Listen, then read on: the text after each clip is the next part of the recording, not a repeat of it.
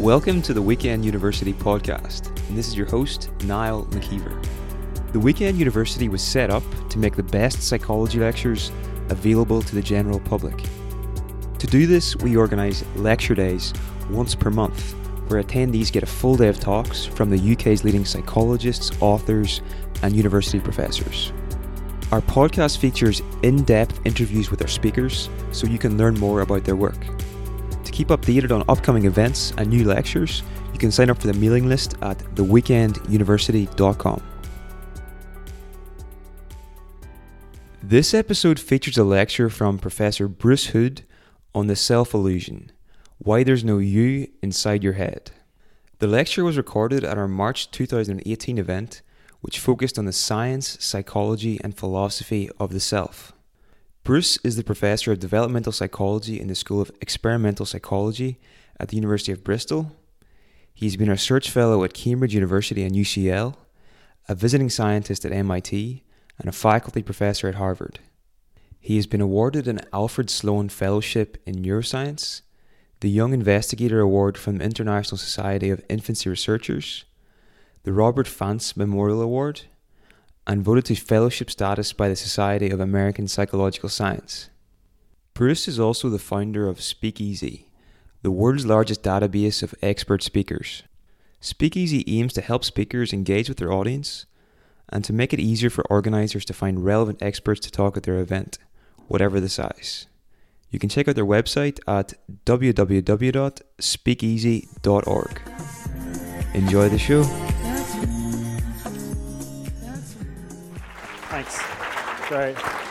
Thank you. Thank you much. Uh, uh, I, uh, I arrived halfway through Kevin's talk, and what struck me is what a great audience. Because I don't know, uh, as an academic, when we speak to undergraduates, they're generally not that interested in anything we have to say. So this is really this is really interesting to find an engaged audience. Now, please feel free to stop, interrupt, and say, "What the hell are you talking about?" If I say something um, I tend, I could talk for hours, and I know we haven't got hours to do so, but I'm just going to keep going until I see you're nodding off or leaving, and, and then we'll draw to a cl- conclusion. But at the end of it, uh, I'd like to have a panel um, with Jules and Kevin, uh, at least to cover some of the points, because it's clearly some of the things that Kevin was saying, and there was a question about the hypothalamus there earlier on. I think there's a lot of interesting overlap. So hopefully, what I can do is uh, provide some bridges or synergies, whatever word you like to use. My background training, as Niall was pointing out, is, is in neuroscience. But I am really interested in those sorts of deeper questions about what makes us human. So for me, the answer to that question is understanding development. And so a lot of what I'm going to be talking about is about child development today. Even though the notion or the, the, the topic is really on the self, which uh, is this is, this is my Marmite talk.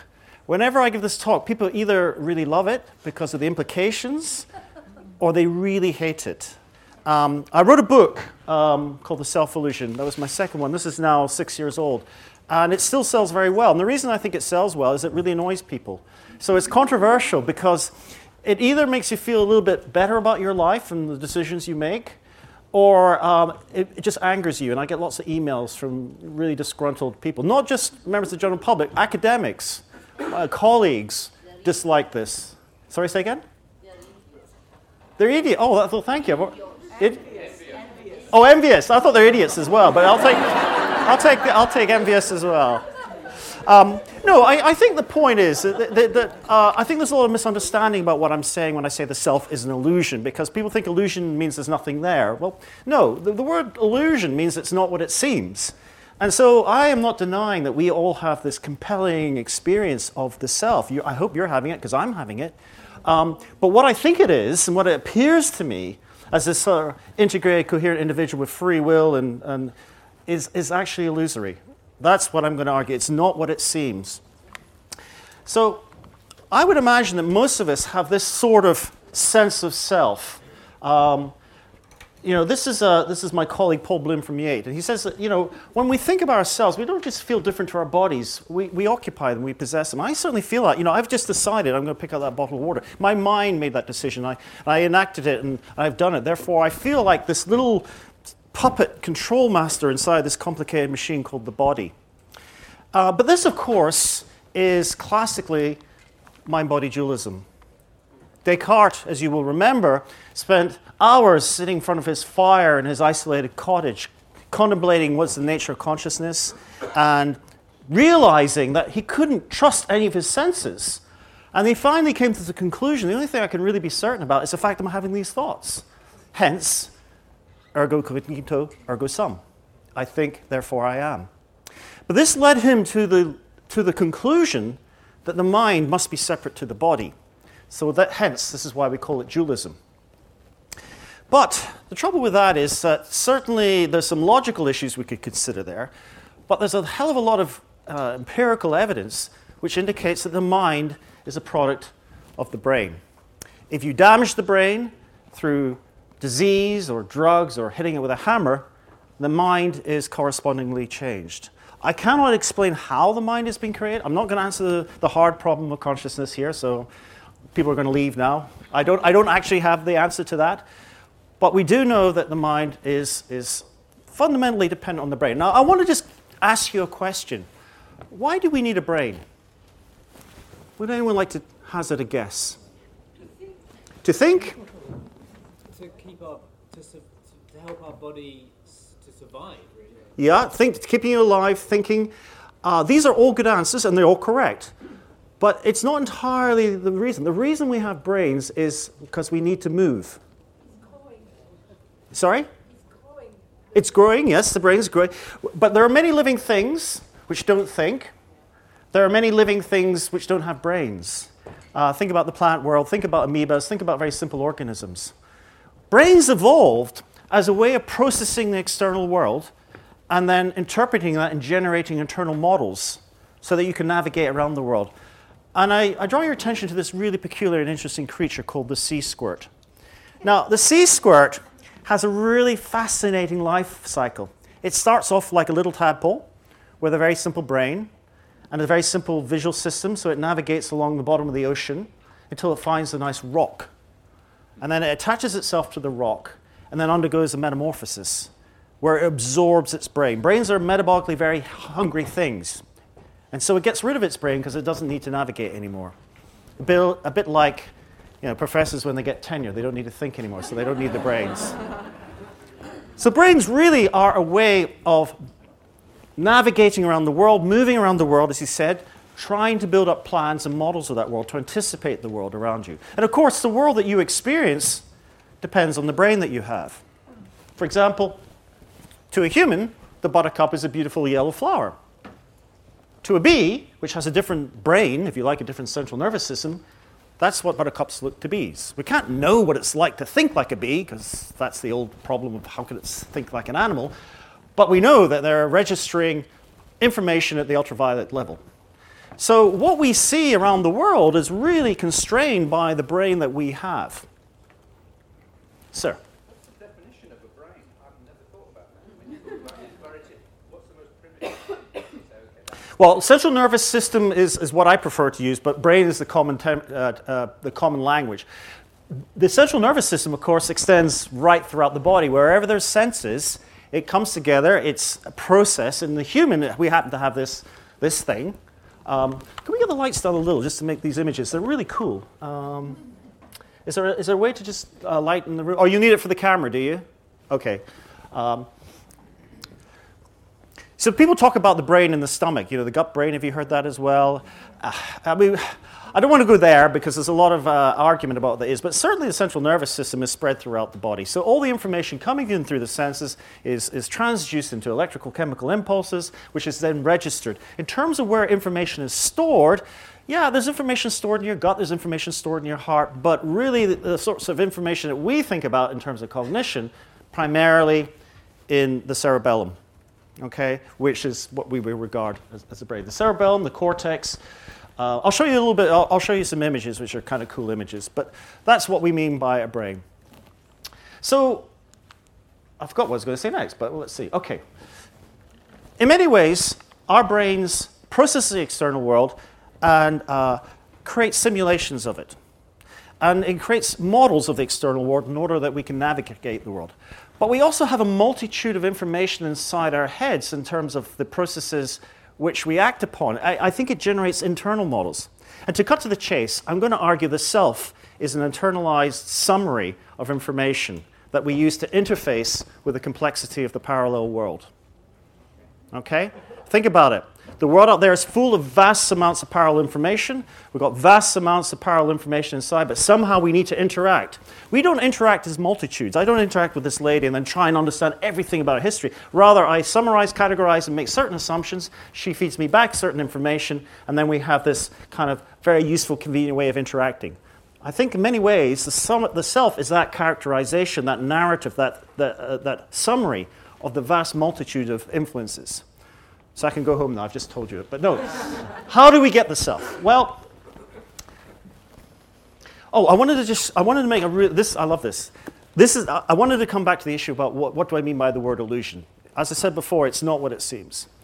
Now, illusions are fascinating, they're quirky, and, and psychologists love to show them because they're, they're, they're fascinating. But they also reveal fundamentals which are incredibly important. So, for example, this is the Kanizsa illusion. You should all be seeing the white square over the four dark uh, circles. But of course, as you're probably aware, it's a subjective contour. There's nothing there, it's all in your mind. So if I take these away, the square disappears. Whoops. I think this is a metaphor for the self. The self emerges out of the, it's an emergent property of the context, of the complexity of everything which is creating it. I'll be coming back to that point at various issues. But here, here's something very cool. Within your brain, the visual processing areas at the back, you have cells, neurons, which fire in response to external stimulation. You have sets of cells which fire to edges of real squares. But the same cells, assemblies of cells which fire to the edges of real squares, also fire to the illusory edges of the imagined square.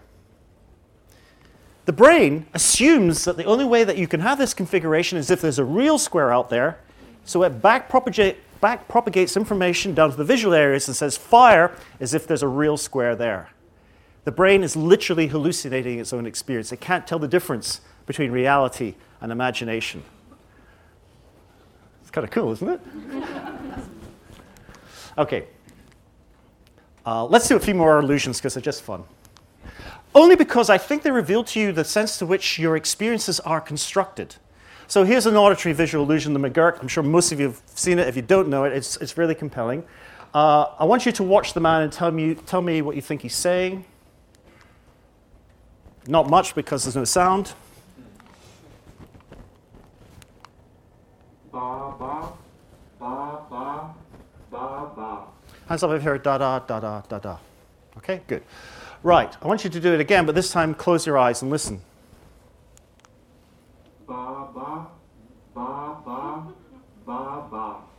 Hands up if you heard ba ba ba ba ba ba. Good, you've all got perfect hearing. He is actually saying Baba.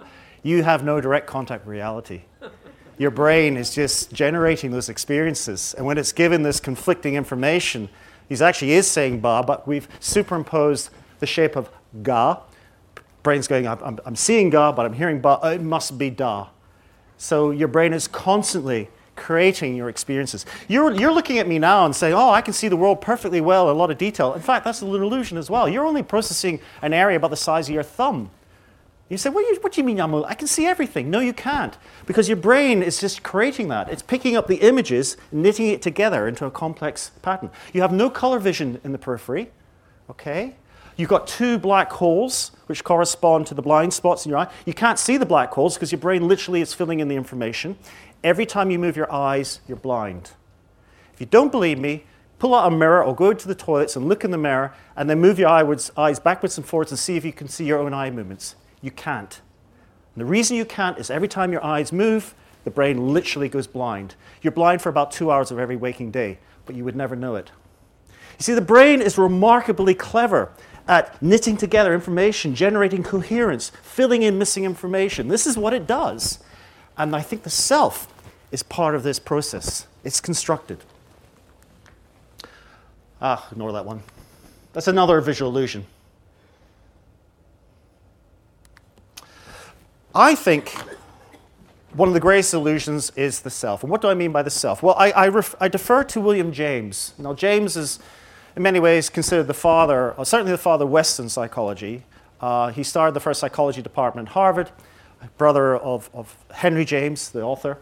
And, and James used to talk about the self in terms of the I experience versus the me experience. Okay, so, um, sir, can I ask you a question? If I was to ask you, do you prefer chocolate or vanilla ice cream? What would you say? Chocolate. Now, what you've done there is illustrated the two aspects of the I versus the me. Presumably, your answer is based on your past experiences of having tasted chocolate and vanilla, and so you have some representation of stored memory of which one you prefer. That's your autobiographical memory. That's your autobi- autobiography of, sorry, what's your name? Fernando. Fernando's autobiography. If you were to read it in the book later on when he becomes famous, the time he was asked about his ice cream preferred chocolate. But he's also, sorry, Fernando, to talking about you as if you're not here. Fernando is also demonstrating the concept of consciousness in the here and now. The phenomenology of hearing a question, formulating an answer, that's the I experience. So all the, all the information is the autobiography, is the me, but all the kind of awareness that you're having now, that people feel, the compelling experience, is the I. Now, why is this an important distinction to make? Well, because I think that we're born with a brain which already probably has the conscious awareness. I have no reason to doubt that babies are, don't have the I experience, but clearly they can't have much of an autobiography of who they are. So there must be a developmental process to the self. And that's, I, that's why I'm fascinated in studying children. How does this sense of identity emerge, and what shapes it through experiences? Sorry, there's a hand in the question. I was getting, sorry, yes. Sometimes they remember after before they, they were born. I've heard those stories, but I must be skeptical. I saw a friend of mine. Her parents had an accident on a motorbike. Uh huh. Her mom was pregnant. Yep. And their parents were in coma for two, three days. And when she was born, she had problems. And now she's getting older. Problem with her neck, her spine, and everything, with her legs and everything. So because it was from the memory, even if you were not born. Okay. Can we park that to the side for the moment? Because I can't really address that. Um, your question? Well, I wanted to ask about the last uh, slide. Yeah? The distinction between the I and the me. Yeah. The I is the experience of consciousness. Yes. The me is my autobiography goal. Yes. So when you answer that question, you had the conscious awareness of, of formulating the answer, hearing the question, but you obviously refer to unconscious information, which is all, well, it became, you became aware of it as you drew, that was your autobiographical memory. Yeah. So I was, I was going to ask about this exercise in, medit- in meditation in which you separate the observer from the personality, from the person experiencing, from the person feeling things and having internal.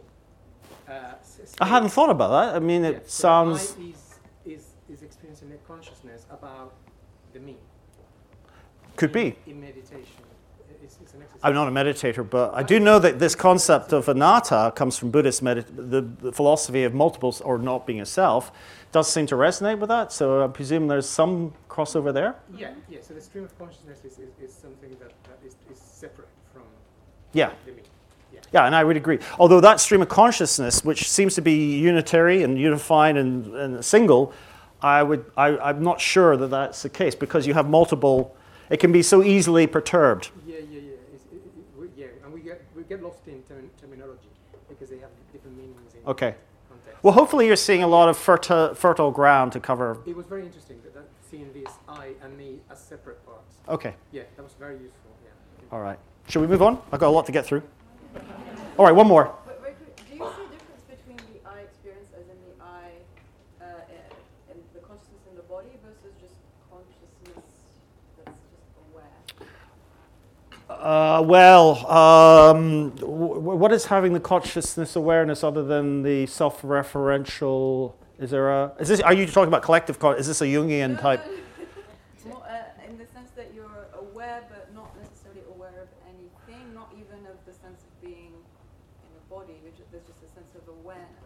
Yeah. I don't know is the answer to that, but I will show you a slide later on. I think it's about 20 slides in, uh, where you ask people to say, "Where are you now?" And I'll show you where they think they are. Okay, so well, let's go. Um, by the way, this is this is just an animation. This is not. This is these are the the only reason I'm showing this is because they're cool pictures. But these are these are neurons, and and the thing about neurons is, uh, in very general terms, information from the external world is uh, comes in through your senses, and then it's transduced into nerve impulses that traverse these vast networks of cells with billions of connections.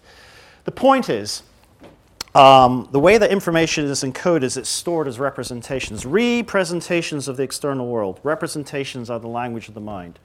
So our brains, unlike many other brains, seem to have this enormous capacity for encoding vast amounts of experience. Our childhoods are proportionally the longest of any animal on the planet. Why is that? Well, because I think that in our solution, nature has gone for the, the solution to encode vast amounts of interactions with other people. Okay, I think there's interactions and with, with the physical world and objects and trees and whatever, but we spend a lot of our time developing into accepted members of the tribe. And so to do that, you have to have a fairly well established sense of who you are. And that's, again, I'm getting ahead of myself, but that's what I'm going to be saying. That development is really to, to maturely, to develop a sense of self that can integrate with others in a meaningful way. Um, if you're kind of interested, this is what happens. These are brains of babies. These are the cortical neurons I told you about. And what you can see is they connect up, and this connectivity reflects experiences. Uh, experience generates more connections, but if you don't get these experiences, they atrophy away. So this leads to what we call plasticity and sculpting, where the brain is basically shaped by early experiences. Now, this will actually get to some of the Jungian things and the Freudian stuff and all the notion about. Oh, thanks. This will this will uh, this will uh, fits with this idea that early experiences have long-term consequences. Um, that's true. It's certainly true at the sensory level. We know this from controversial experiments where you raise animals in very early environments and they're, they don't see sounds or they don't see whatever, and you can, you can basically change the growth of the brain depending on the early experiences. What's true of the sensory system is true of the social systems as well. In fact, a lot of the areas in the brain, um, you don't need to know what these stand for, but they're, they're all processing various aspects of social interactions. So, other people's faces and how they move. Uh, there are areas which are active when you're imagining what someone's thinking, so called theory of mind. Uh, there are areas which are triggered by joy, guilt, shame, all the social emotions. These are areas which are also undergoing significant development over, over, over childhood. There are areas which are basically imitating others, copying them, resonating with them, emotional contagion. All these areas have been identified in the brain, but they also undergo significant change and development, just like the sensory areas. Unlike the sensory areas, which kind of reach maturity very early on, these other areas take much longer, well, well into adolescence and teenage years. So there's a lot to be said for this protracted period of development. The brain, in many ways, is a social brain. And if you think about it, there are 7 billion of us on this planet trying to interact. And so you do need this sophisticated, exquisitely tuned system to learn how to, to interact with others. And to do that, you've got to have a really good sense of self, I would argue. I mean, if you think about it, we gather around, we educate. If you look at what we do and what we get the most joy out of, we are a peculiar species, are we not? And certainly on a Saturday, um, the male of the species in this country is very peculiar. Um, this is from uh, Sarah Jayne Blakemore. So we've got Michael Owen just missing a goal for Liverpool here. And look at this peculiar behavior. You know, what's that all about? I think that itself is an interesting question. By the way, it's also seen in other primates. Uh, unless, of course, you're in the other team and you're punching, you're punching the air. But if you were a Martian coming from another planet and looking at this behavior, what would you make of it? You know, it's not as if we're individuals, really. Actually, we're kind of we're, we're actually kind of, you know, human meerkats, are we not?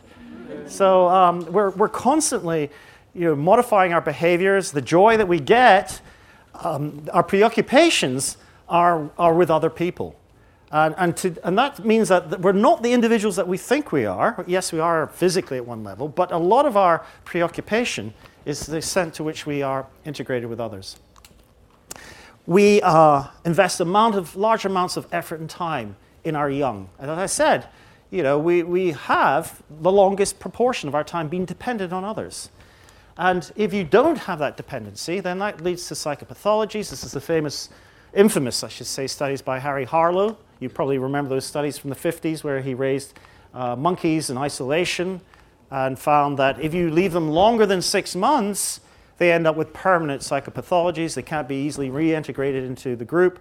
And, and that passes on to the way they abuse their own children. So female monkeys are inseminated.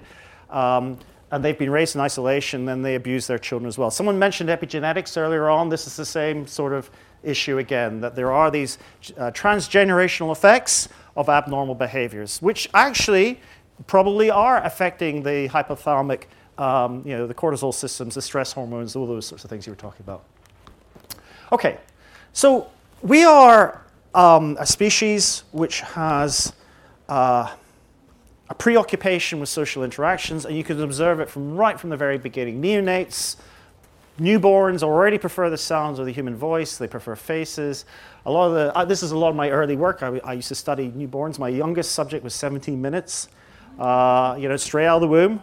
the mother was too delirious to care what I was doing, but I was kind of studying. Um, and we were looking at all sorts of, uh, you know, developmental milestones. So they show early social interactions, they imitate, they copy facial expressions quite early on, they cry when they hear crying and smile and so on. And we, of course, are wired to our babies. You know, if we had a baby in the room and it cried, we'd all turn and we'd all feel immediately, you know, uncomfortable about that. Crying is like a biological siren. Um, so our children are really important to us. Not everyone, of course, but for the majority of our species, we invest a lot of time and effort and concern for our children. They, of course, um, have to become part of the tribe.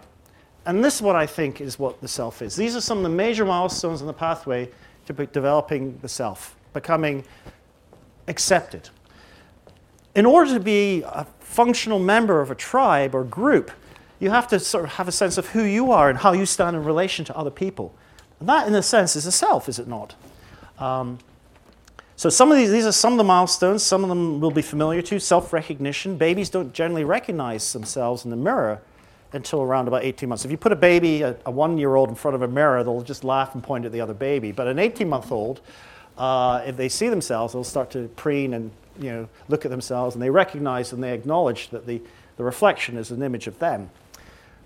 Interestingly enough, this was originally an observation of Darwin at London Zoo. And it was Gordon Gallup in the 1970s who developed this te- technique called the rouge test, where he would surreptitiously put a little bit of makeup on the nose of the animal and then plonk them in front of a mirror and see how they behaved. And what he established was that a number of primates have self recognition, so do other social animals dolphins, elephants, animals which live in groups. So self recognition appears to be a marker uh, for this kind of interaction. Somewhere around about the second year of life, children start to recognize their males and females. Now, uh, of course, there's a lot of variation in between, but in general, they do fall into these two camps. And when they start to acknowledge or recognize that they are one or the other, they start to pay special attention to these differences, the categories of information which define boys versus girls. So they become what we call gender detectives. Not only are they gender detectives, but they become gender police. So if they see another child of the same gender doing something of, of the opposite, they say, You can't do that. Boys can't do that, or girls can't do that. And so they start to see themselves as adopting these roles. They're starting to develop kind of in group, out group notions. Oh, it's true of race as well. Okay, so they start to pick up on the differences of facial features, differences of skin color. They're starting to identify themselves as being um, members of particular tribes. Theory of mind that's a term in psychology where you can literally take someone else's perspective. So, um, for you, example, I, I, can imagine you, I can almost try to imagine you in your position, sitting and looking back at me. It, it's a bit of a mental effort, but I can do it. Or there's a lady smiling, so maybe she's maybe amused at me or not. But imagine if I could not read you. Imagine that if I lacked that, how difficult it would be to interact with other people. And of course, there are people like that. Who are they? Autism, autism spectrum disorder, these are all on a continuum.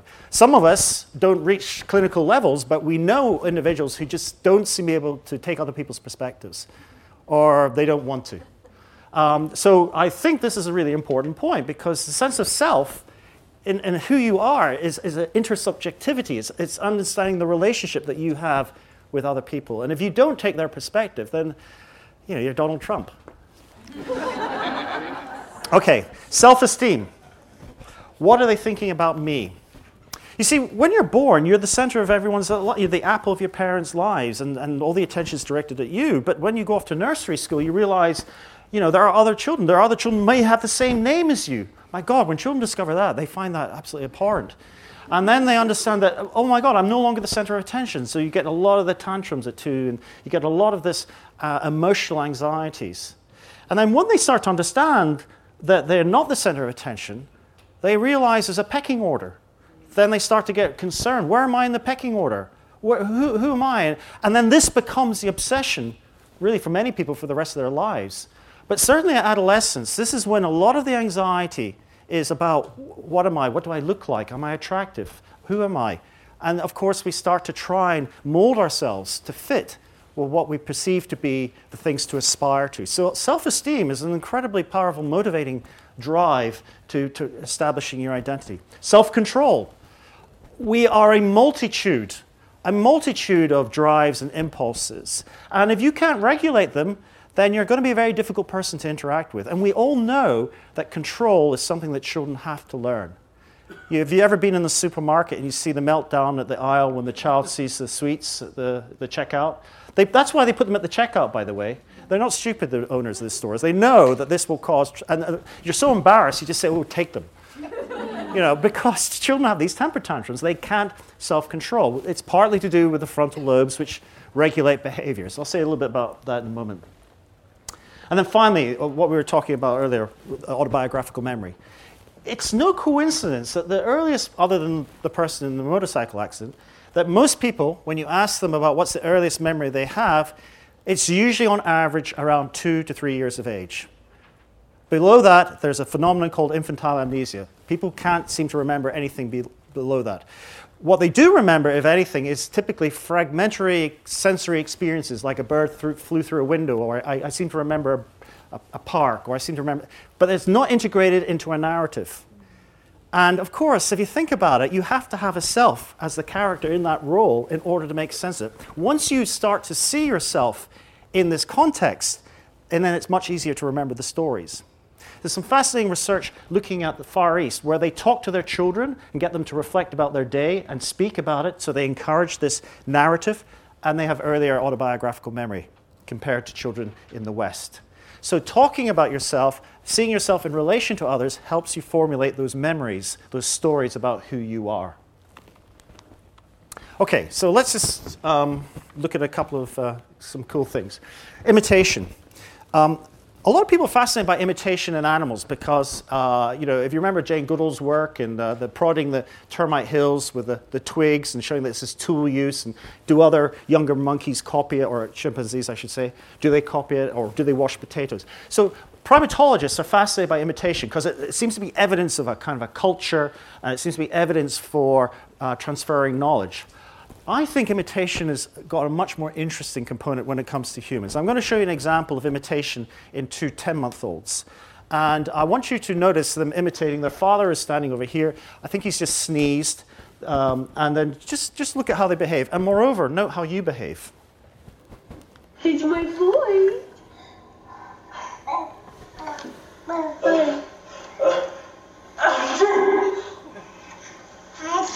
Oh, you.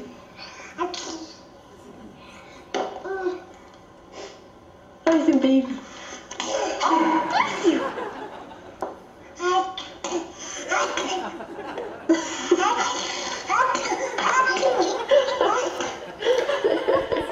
So clearly not a transfer of knowledge, is it? What's going on there? Is anyone want to hazard a guess? Mirror. Mirroring. Mirroring, yes, yes. Why, why would they be mirroring? Are they twins? They are twins, yes. But why do you think they're doing? Did you not notice what you felt when you watched that? Attention. And. Uh, let's not go there, they're controversial. Anyone at the back? Yes. The emotional, the emotional currency of imitation is the sin- sin- sin- sincerest form of flattery, isn't it? When you are imitated, when a child imitates you, it immediately triggers this emotional uh, currency and valence of it. I think that's what kids are doing when they're imitating. Uh, I think they recognize that when they clown around, we just think they're the most lovable things. So I think they're manipulating us. Uh, I really think that they are being Machiavellian. Here's another example. Here, here's an example of a, um, of a child. Uh, no, the person, this is Felix Warneken, he argues this is prosociality. I think there's something a little bit more sinister going on. So I should just say, a hapless adult can't open a door. 14 month old.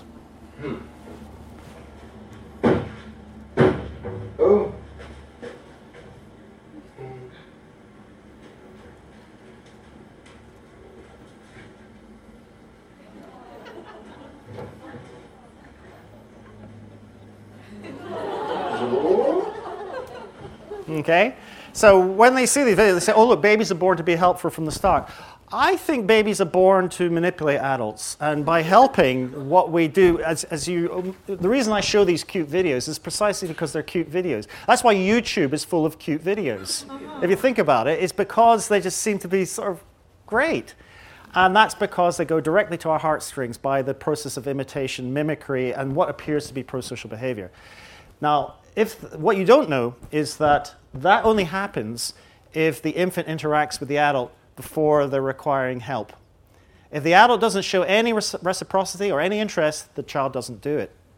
So the child is using helping as a way of establishing who's going to be in my tribe, who's going to help me back again. It's a strategy. And this makes a lot of sense when you think about it. That you don't want to be promiscuously good to everyone. There's another phenomenon I haven't showed you called stranger anxiety. If you approach a child and they don't know who you are, they'll burst into tears from about seven months onwards. So, in addition to this kind of prosociality, what you get is this intense fear of strangers. So, these mechanisms are basically guiding children along a pathway of identifying who they are in relation to other people. So, we start to kind of follow um, a lot of the significant stereotypes, who we think we are. A lot of our identity is being shaped. I'm not suggesting we're blank slates, by the way. Anyone who's had children had more than one child, initially when they have a child, everyone thinks they can make their child be like them.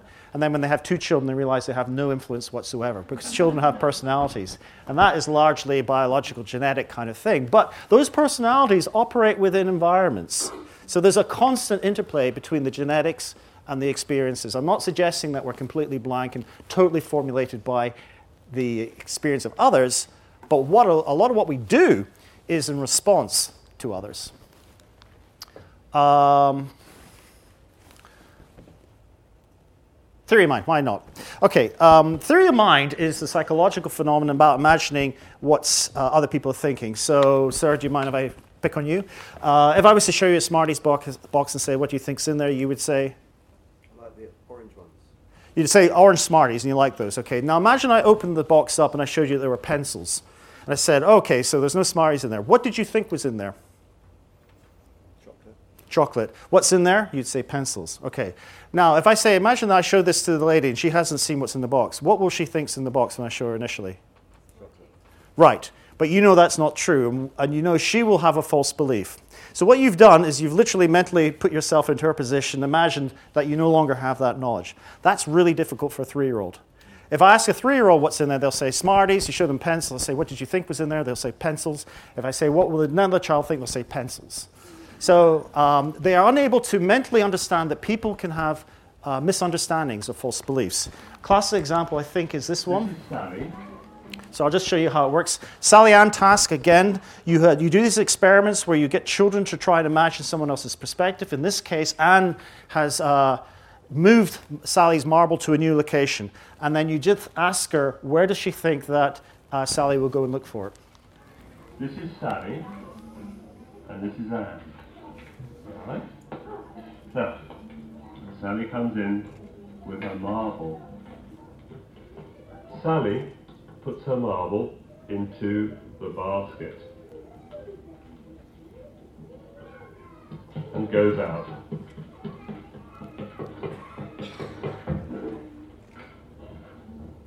Right?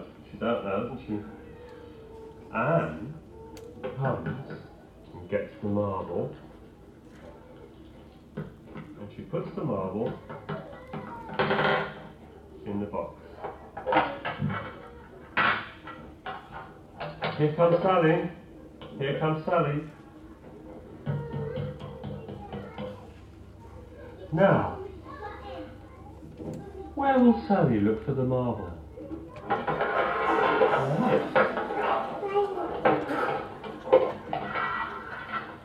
You go, Sally. She got it for her! Hooray! And that is the classic behavior you find on failure theory of mind. It's also a task that uh, individuals with autism typically fail as well, uh, even as adults. believe remarkably, they find that very difficult. They can't easily imagine another person's perspective. Now, what has that got to do with the self? Well, think about it. If you cannot draw that intersubjectivity with another person, then you assume that they're just an extension of your own mind, which is, of course, not how you interact with other people in a very cooperative social way. So it's a really fundamental component of, of identity. Self control. This is a marshmallow test. I'm sure you've probably all heard about this one, but just to remind you, um, this is a, a, measure of what's called delay of gratification. So if I present something really tantalizing to you, I don't know, whatever it may be, madam, uh, bouquet of flowers, maybe a box of chocolates, or it could be anything. But immediately when you present people with goals, there's this urge to kind of seek out the goal because it's rewarding. But in these tasks, what Walter Mischel did in the 60s, he said, look, here's a marshmallow, and, and children just love marshmallows. He said, if you wait, you can have two. Okay? And what he discovered was that the length of time that they can delay that gratification varies amongst children. But what's really interesting is it predicts how they behave 10 years later at school tests, how many friends they have, where they go on to become cocaine addicts at 27. Something about your capacity for suppressing urges and impulses is a very good predictor of your personality. Um, so, why is that relevant to the self? Well, we, do you know that? I wasn't myself last night. What do you mean you weren't yourself? Oh, I, I was out of my mind. If you think, look at the language that we're using when we do things which don't fit with the caricature of, or the story that we'd like to maintain. We're always making excuses as if there was some other reason that something happened. When in fact, all we're demonstrating is that we are a multitude of impulses and drives, and sometimes they get the better of us. But again, it makes the assumption that there is this sort of protagonist who is not part of all the drives and impulses. So I think there's a logical issue about dividing the self from all the actions and behaviors and thought processes which are controlling us. Um, I think I could. Sh- you want to see a video of children having problems? Okay, so here's. Uh, all right, now the, these are these are older children now. These are seven and eight year olds, so they can suppress the urge to eat the marshmallow. But what I want you to notice is how difficult it is for them and all the distraction techniques that they use.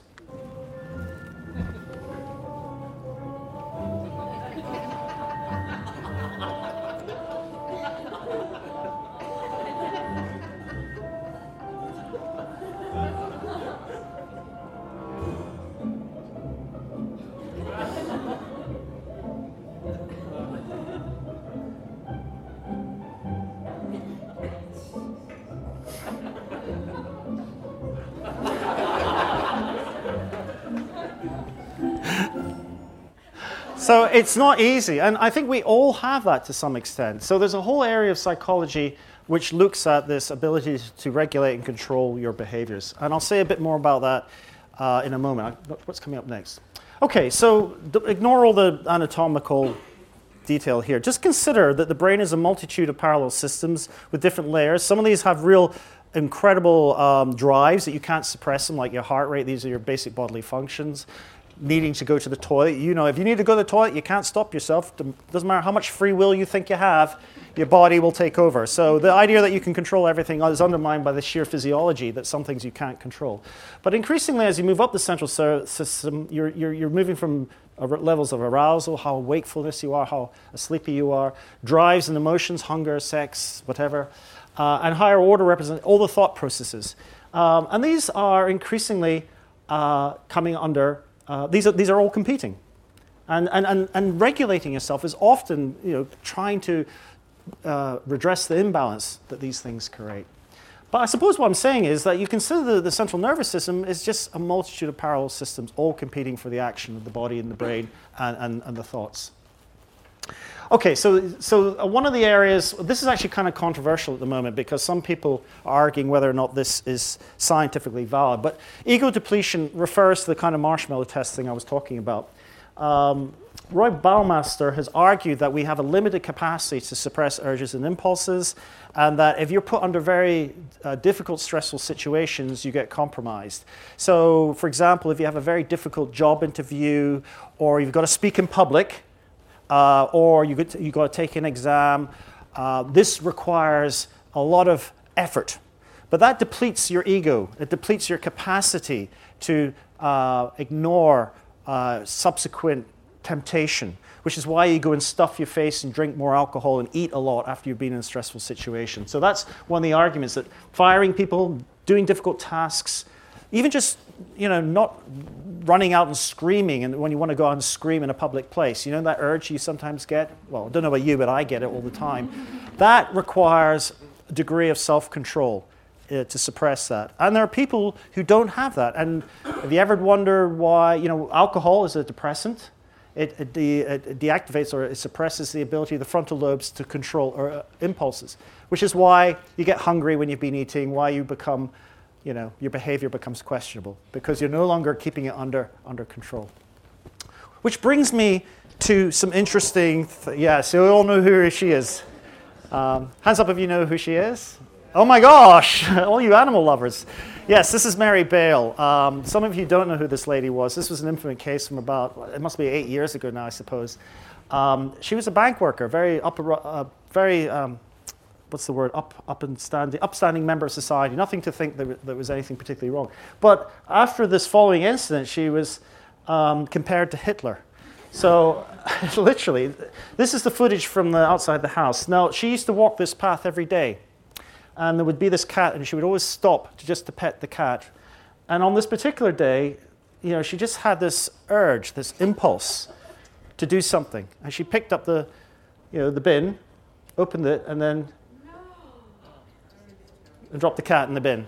She didn't kill it, but that was bad enough to be compared to Hitler, apparently. Um, so, so why am I showing you this? Well, because I think that's an example where, and I think we may have, I'm not getting anyone to admit it, but I think we've all done things which just seem so out of character with us. And, and we have to explain, well, who is doing that? You know, clearly it doesn't fit with our self story. How can we reconcile this? Well, I think what you don't know about this situation is that, yes, she's a bank worker, but that journey she used to make every day was to see her dying father in the hospital. So she was under a hell of a lot of stress, and I think that's possibly what happened. That something came into her head. Normally, the rest of us would just suppress and ignore it and move on, but somehow got the better of it, and she did this. Is there any evidence for this? Okay, well, let's consider some more extreme cases. This is Charles Whitman. Uh, in 1966, he climbed the tower of uh, Austin, Texas, uh, the campus there, with a high powered rifle, and he shot dead 16 people. He was a mass murderer, mass shooter. But what's fascinating about Charles, well, what's really intriguing about Charles Whitman is that he was aware something wasn't quite right in his behavior, and he wrote a suicide note. And he said, I don't quite understand what is, uh, compels me to type this letter. Perhaps it's to, to leave some vague reason for the actions I've recently performed. I don't really understand myself these days. I'm supposed to be an average, reasonable, intelligent young man. However, lately, I can't recall when it started, I've been a victim of many unusual and irrational thoughts. These thoughts constantly recur, and it requires a tremendous mental effort to concentrate on useful and progressive tasks. After my death, I wish that an autopsy would be performed on me to see if there's any physical disorder. And guess what? There was. He had a tumor in the amygdala area, which is the area that suppresses aggression and rage and anger. Now, you might think, okay, well, that's a bit anecdotal. And indeed, we can maybe dismiss it as that. But then there have been other cases. There was a case 10 years ago of an individual, an adult, who um, developed an abnormal obsession with child pornography.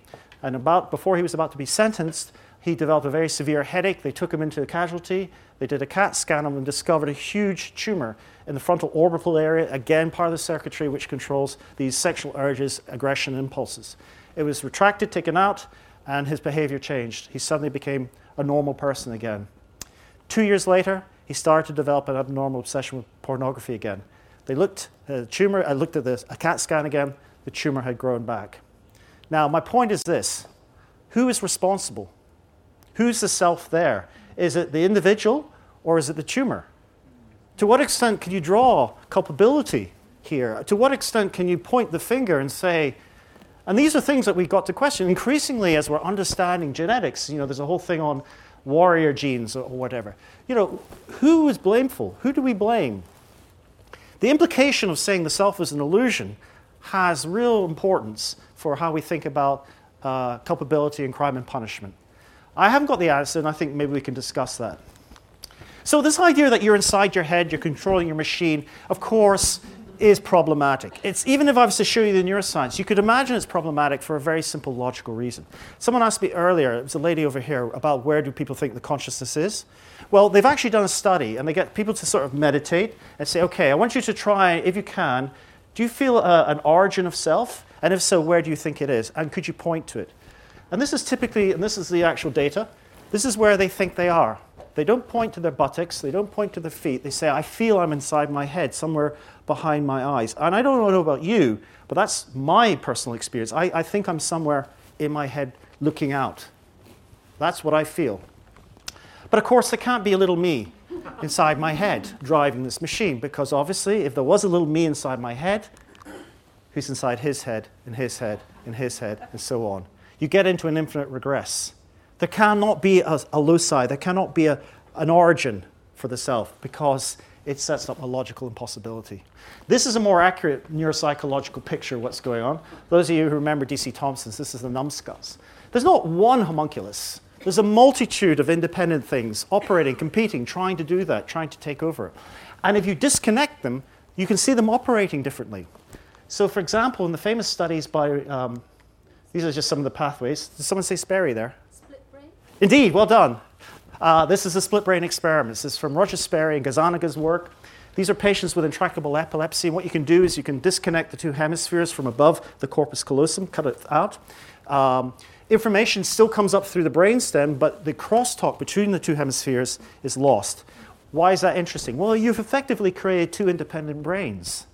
So in these studies, they got them to fixate on a point, and then they presented information on the left side and the right side. Now, the information anatomically crosses over. So the word key is processed by the, the right hemisphere, and the word ring is processed by the left hemisphere. They asked them to say what you see. Language is typically on the left hemisphere, so they would say the word ring. But then they asked them to pick up the object from the table, and because the left hand is controlled by the right side of the brain, they picked up the word corresponding to what they saw in the left field. Now, what's interesting about this is that when they're presented with this inconsistency, the patients would confabulate some sort of explanation to make sense of it. Now, that's the fascinating thing. It's this idea of trying to reconcile inconsistent information. This is the self again. This is this kind of amalgamation of all the information that's coming through. You don't have to be brain damaged. You can show the same effect in a phenomenon called choice blindness. So, in these studies, these are normal people. They're asked to decide which female face do you prefer and point to it. They point to a face, and then surreptitiously they're given the opposite face. Now, if they don't notice that something has been switched, they will then go on to give a very full explanation lucidly by this person's the one they chose and they preferred right from the very beginning. so, consciousness is almost like a spin doctor of experience, as Pinker would say. Okay? You, you're making sense. The decisions are already happening unconsciously, but consciousness allows you to kind of reconcile and pull this all together. And I think the best example of that is cognitive dissonance. This is what we do all the time. We walk around with an idealized notion, a narrative of who we are, and you know, I'm a good person, I'm a generous person, I've got a good sense of humor, and so on. But when we do things which are inconsistent with that, rather than saying, "Oh, I didn't want the job," or the, the, you know, rather than saying that maybe I was the person who was wrong in that relationship, we actually point the finger at the other person and say, well, no, they, they were a jerk or whatever, because we have to retain this sense of identity, this self coherence. So, cognitive dissonance is a good example of that. We all walk around with deceptions in our head. We think we've got above average intelligence, above average sense of humor, and many of us think we're above average beauty. Uh, but of course, these are just stories that we're telling ourselves to maintain our self esteem, to keep us happy. In many ways, depressives are said to be more accurate because they seem to have a better picture of what they're like. Whereas we, on the other hand, have an optimism bias, just assume that we're better than most. Okay, I'm going on here, and I've gone for about an hour, so you guys must be pretty exhausted. Um, I'll just finish off and then we can take it from there. Is that okay? All right. So, social psychology is another rich territory which allows us to consider the extent to which our behaviors and thoughts are influenced by other people. Classic work. This is the, uh, the Solomon Asch. In these studies from the 50s, if you tell, if you have 10 people in a room and they've got to decide which line is longer than another, which color is brighter, whatever, what you can do is you can choose two stimuli which are clearly obviously different. But if 10 people say it's one that black is white, the real, the real participant is also likely to concur. Because rather than go against the crowd, they want to be seen as being compliant. Um, there's other examples. These are the Milgram experiments. They're controversial, I understand that, and they've been reinterpreted. But the point generally is that people behave in a way that they never imagined they would. When they originally, when Milgram originally proposed this, psychiatrists said only 1% would ever do this. In fact, three quarters of people will administer what effectively is a lethal level of um, uh, electrocution.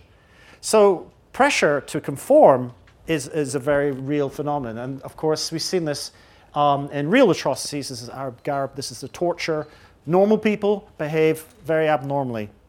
Now, we could have a whole session on why that's the case, but I think it's true to say that we all walk around with an idealized notion of who we are, and sometimes we behave in ways which don't fit with this internalized notion of self. So, how's this going to? Why is this interesting now? Well, just in the last minute or five minutes or two, I, I just want to talk about the, the role of communication and how it's been supercharged by the internet and new social media. Uh, we are now engaging in self activity which is unprecedented. We can communicate with thousands, if not millions, of people instantaneously across the planet. We can entertain lives. We can create alternative lives. Um, uh, this is the case of David Pollard and Amy Taylor from uh, the West Country, where I am. This was a case which was phenomenal. There used to be a network, I'm not sure if it's still going, called Second Life, where you create an avatar of your idealized notion of who you are. So David created his character called Dave Barmy. He was a, a nightclub in his life, in, in, sorry, in his avatar world. He was this nightclub owner, had a penchant for Italian suits, and he met Amy Taylor online who was a bit more into the country western. She called herself Laura Skye, and they, they set up a relationship, uh, emailing each other, and uh, they decided to meet in reality. And so they ended up meeting, and of course, there was a bit of a disconnect between who they really were and their personalities. But what's really fascinating about this is that they met up and they ended up moving in together, moved into uh, um, down in Cornwall uh, to Polzeath, to an area down there, to Newquay. And they, they, they, they lived there, they were living together, until unfortunately Amy came home one day to find that Dave was online having a virtual affair with another avatar.